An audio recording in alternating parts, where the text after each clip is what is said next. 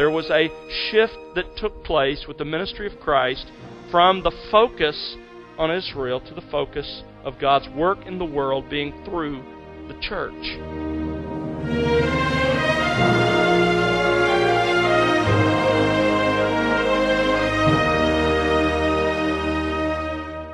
Welcome to The Word Unleashed with Tom Pennington. Tom is pastor teacher at Countryside Bible Church in Southlake, Texas.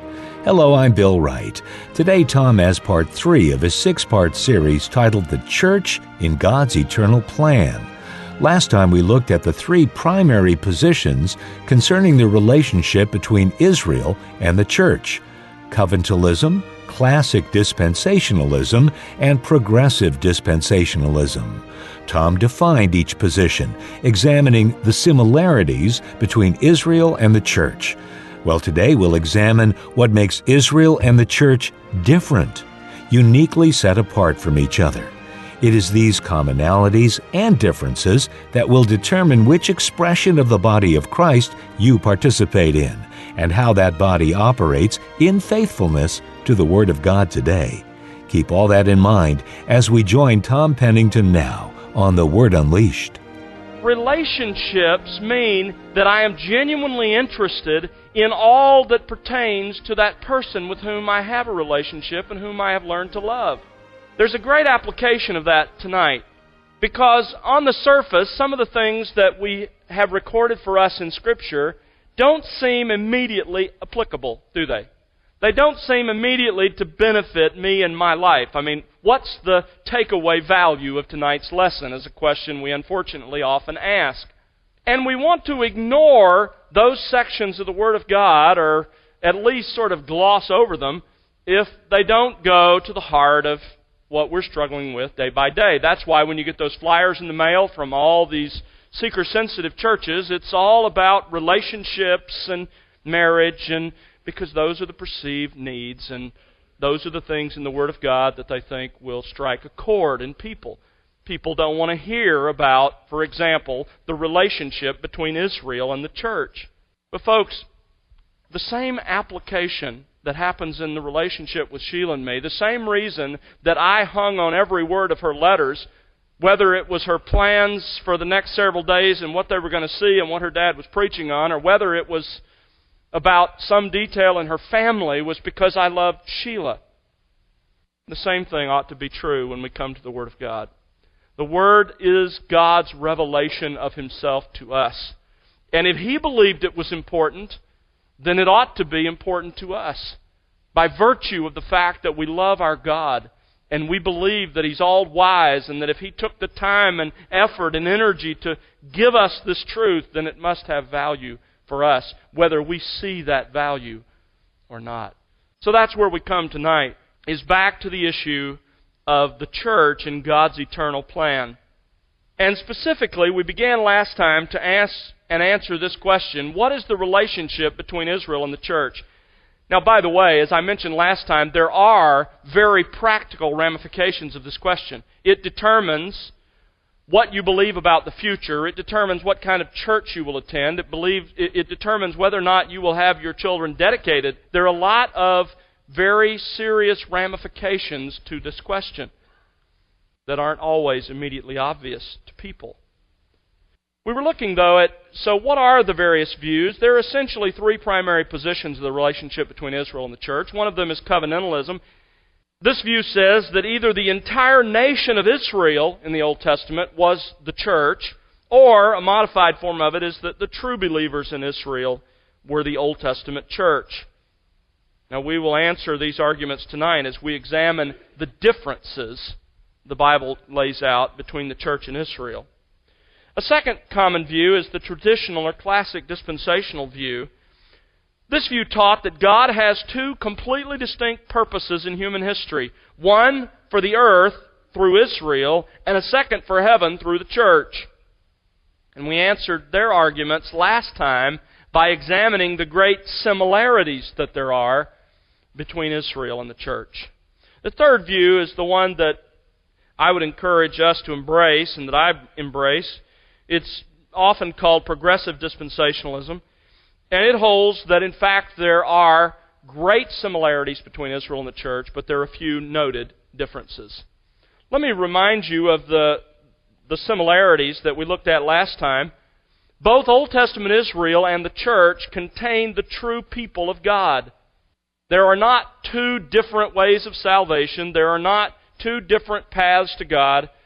There is one people of God that is, is part of God's plan. I'm trying to think how I want to say this.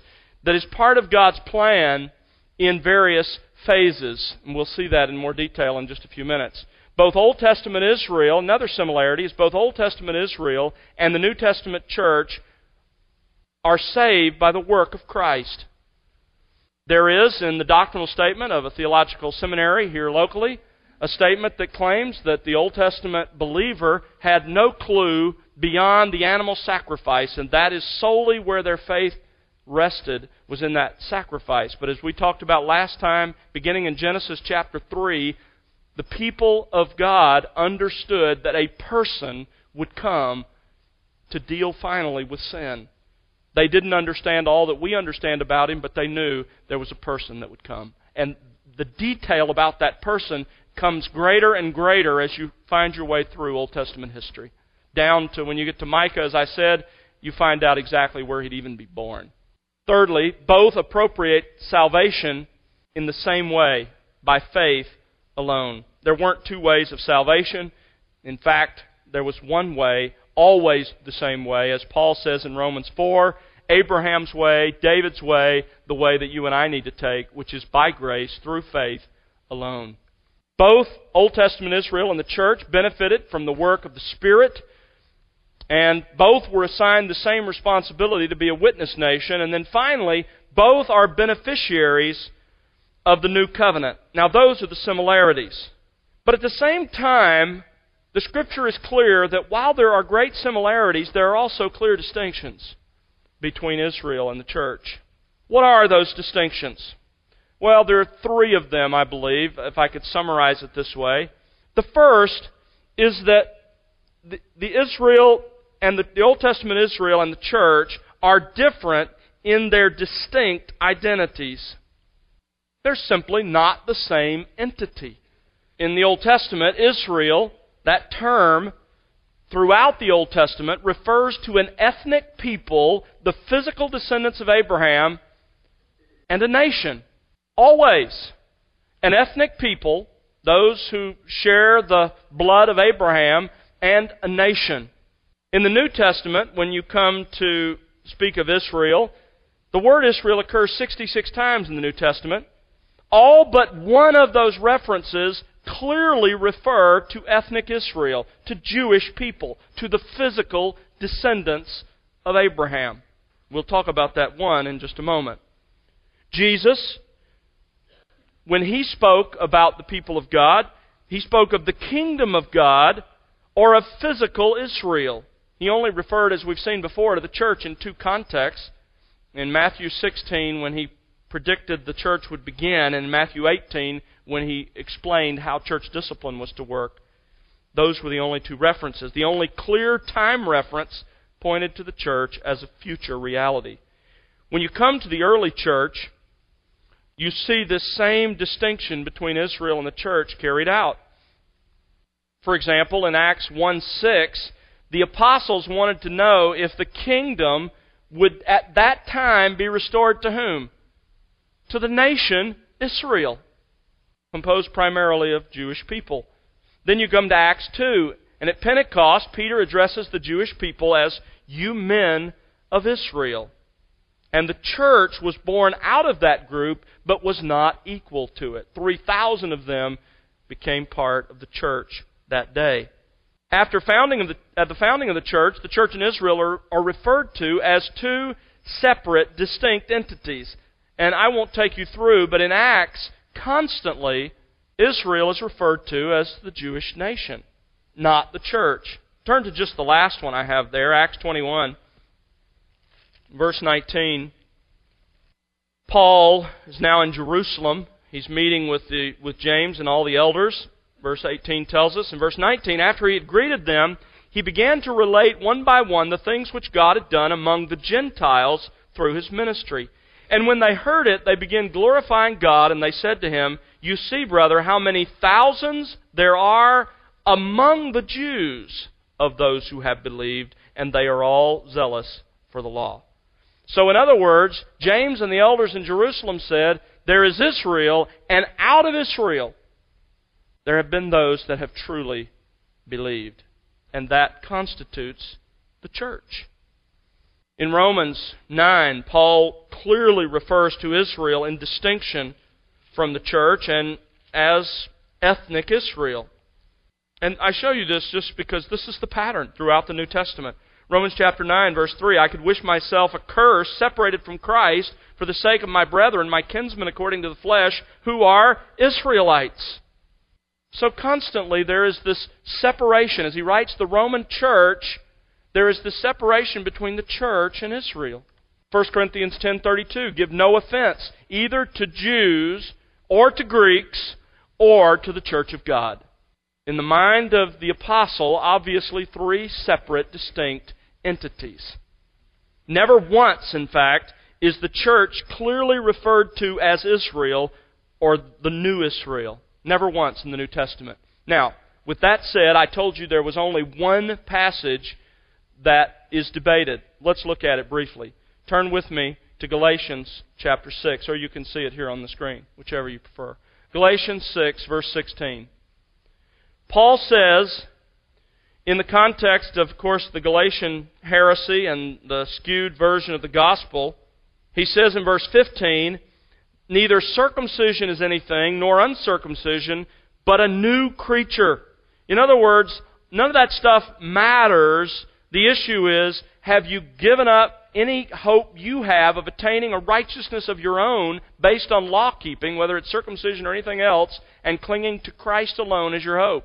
Then he says, verse 16, and those who will walk by this rule, that is, giving up everything else but Christ, peace and mercy be upon them and upon the Israel of God. Now, there are three interpretations of this verse, as you might imagine, all based on the meaning of that second and, and upon the Israel of God. The Greek word is kai, a simple copula like we have in English, and. Three interpretations based on the meaning of that word. The first is the church is the new Israel. They would translate it this way Those who walk by this rule, even the Israel of God. So the church is this new Israel. A second view is that the church and Israel are completely distinct in every way. This is the traditional dispensational view. The first, of course, being the covenantal view. This view says it should be translated like this Those who walk by this rule, Gentiles, and on the other hand, the Israel of God. Two totally distinct, never meet entities. There's a third view that I embrace and I think bears our study bears out, and that is that the church now includes those who were once Israelites physically and have now become the true spiritual children of Abraham. So we would translate it like this those who walk by this rule, especially the true Israel of God in comparison to, in contradiction of, the Judaizers that were there in the Galatian churches. Okay? So, this third view really seems the most likely since Paul nowhere else calls the church Israel. And there are two views that don't have Israel and the church being the same thing. Even Robert Reymond, who is a a wonderful author. He has a great systematic theology, but he's a covenantalist. He has to admit, quote, it is possible that Paul intended to refer exclusively to Jewish Christians by this expression. My point here is this verse, the one verse on which they really primarily hang their hopes, does not in fact say what it is often made to say. Israel and the church, based on the preponderance of evidence, are different, distinct entities. There's a second way they're different. They are different in their distinct economies. Traditional or classic dispensationalists, listen carefully, you may have heard this, and if you've heard this, it's not good if you embrace it, okay? Traditional or classic dispensationalists argued that plan A, when Jesus came, was for Jesus to offer the kingdom to Israel during his earthly ministry, and if they accepted, he would immediately establish an earthly kingdom. Now, just think about that view for a moment. That view has several huge problems. First of all, it makes the death of Christ for sins optional. Because if Israel had accepted the kingdom, he would have immediately ushered it in and his death would not have occurred. Secondly, it makes the church plan B, as some would call it, a parenthesis in God's program. Folks, it's much better when you look at the weight of evidence to see the church and Israel as distinctive but intentional phases of God's great eternal plan. The church wasn't a whoops because, you know, Israel didn't accept him as her king. No, the church was part of God's great eternal plan. As we've seen, these economies are phases of God's operation. Old Testament Israel and the church have great spiritual similarities. But there is one key spiritual difference that helps us see that Old Testament Israel and the church are distinct phases in God's operation. And that key spiritual difference is the baptism with the Spirit. This baptism with the Spirit was prophesied in the Old Testament in several different references. And when John the Baptist came, he prophesied that the Messiah would accomplish it. In Matthew 3, for example, he says, As for me, I baptize you with water for repentance, but he who is coming after me is mightier than I. I'm not fit to remove his sandals. He will baptize you with the Holy Spirit and with fire. Then in John 1, John the Baptist makes the connection between Jesus and this prophecy. He says, This is the one, the one on whom the dove descended at his baptism. Jesus himself. This is the one who I told you would baptize with the Spirit. But then when you come to Acts 1:5, it hasn't yet happened.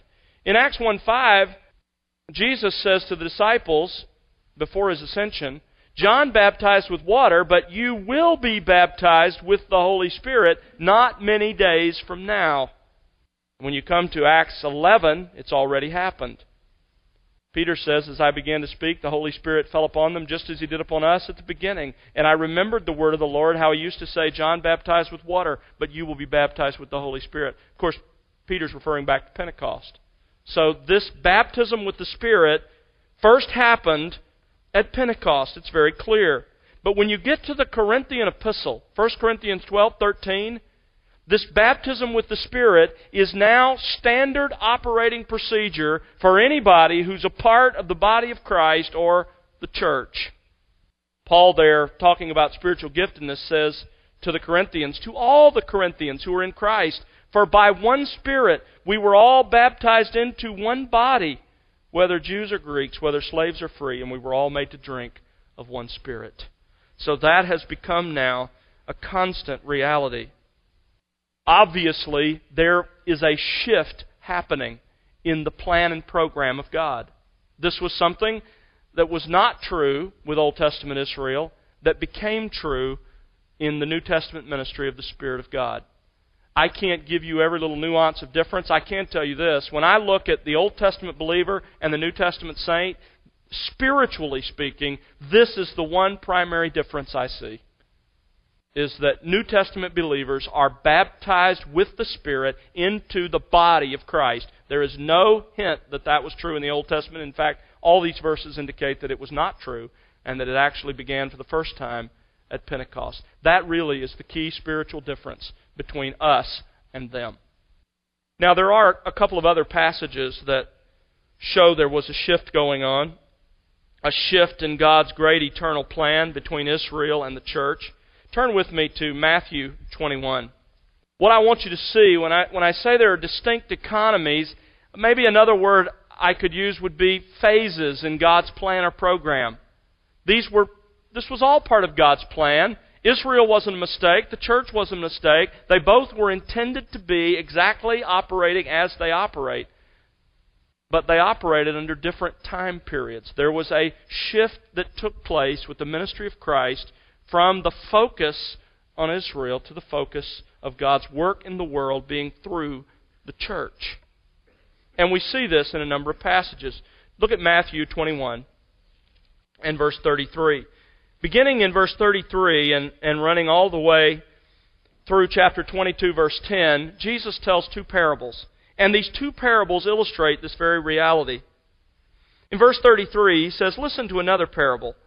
There was a landowner who planted a vineyard and put a wall around it and dug a winepress in it and built a tower and rented it out to vine growers and went on a journey. Now, if you have a New American Standard, or most translations will have that text in all capitals to show that it's actually taken, it's a quotation from Isaiah chapter 5. Any Jewish person hearing Jesus use these words would have understood that it was a reference. The vineyard here is a reference to the nation Israel. You see that very clearly in Isaiah chapter 5 if we were to go back. They would have understood that's what he was talking about.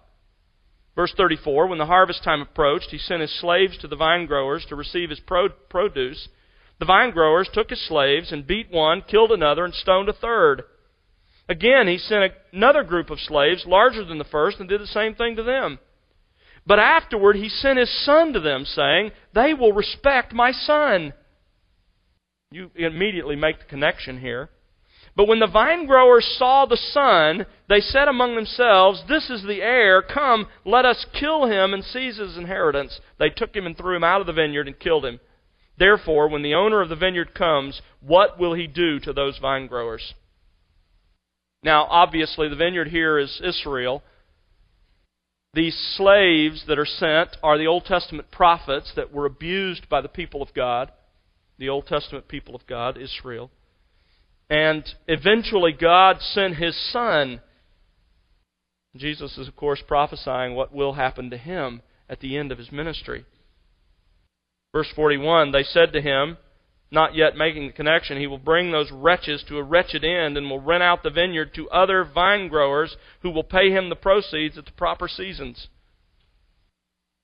They were prophesying against themselves. These other vine growers, that is an allusion to the church, to Gentiles.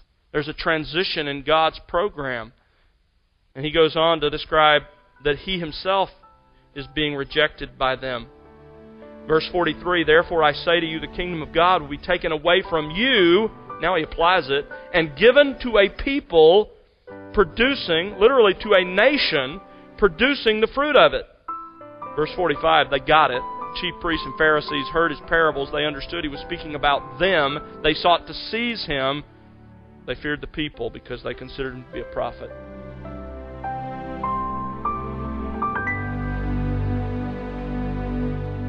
That's Tom Pennington here on The Word Unleashed with part three of his series, The Church in God's Eternal Plan. Tom will have part four for you on our next program, and we hope you'll join us then. Well, Tom, is it enough to conclude that while differences and similarities exist between the church and the people of Israel, God's work in the world is now being accomplished through the church? Is that correct? That's exactly right, Bill. When it comes down to it, we can all agree on this.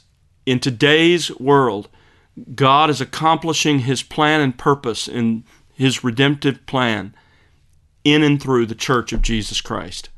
And so that's the primary entity to which we should belong. There are a lot of good things you can be involved in, a lot of organizations you can be connected to, a lot of things that you can invest your time in.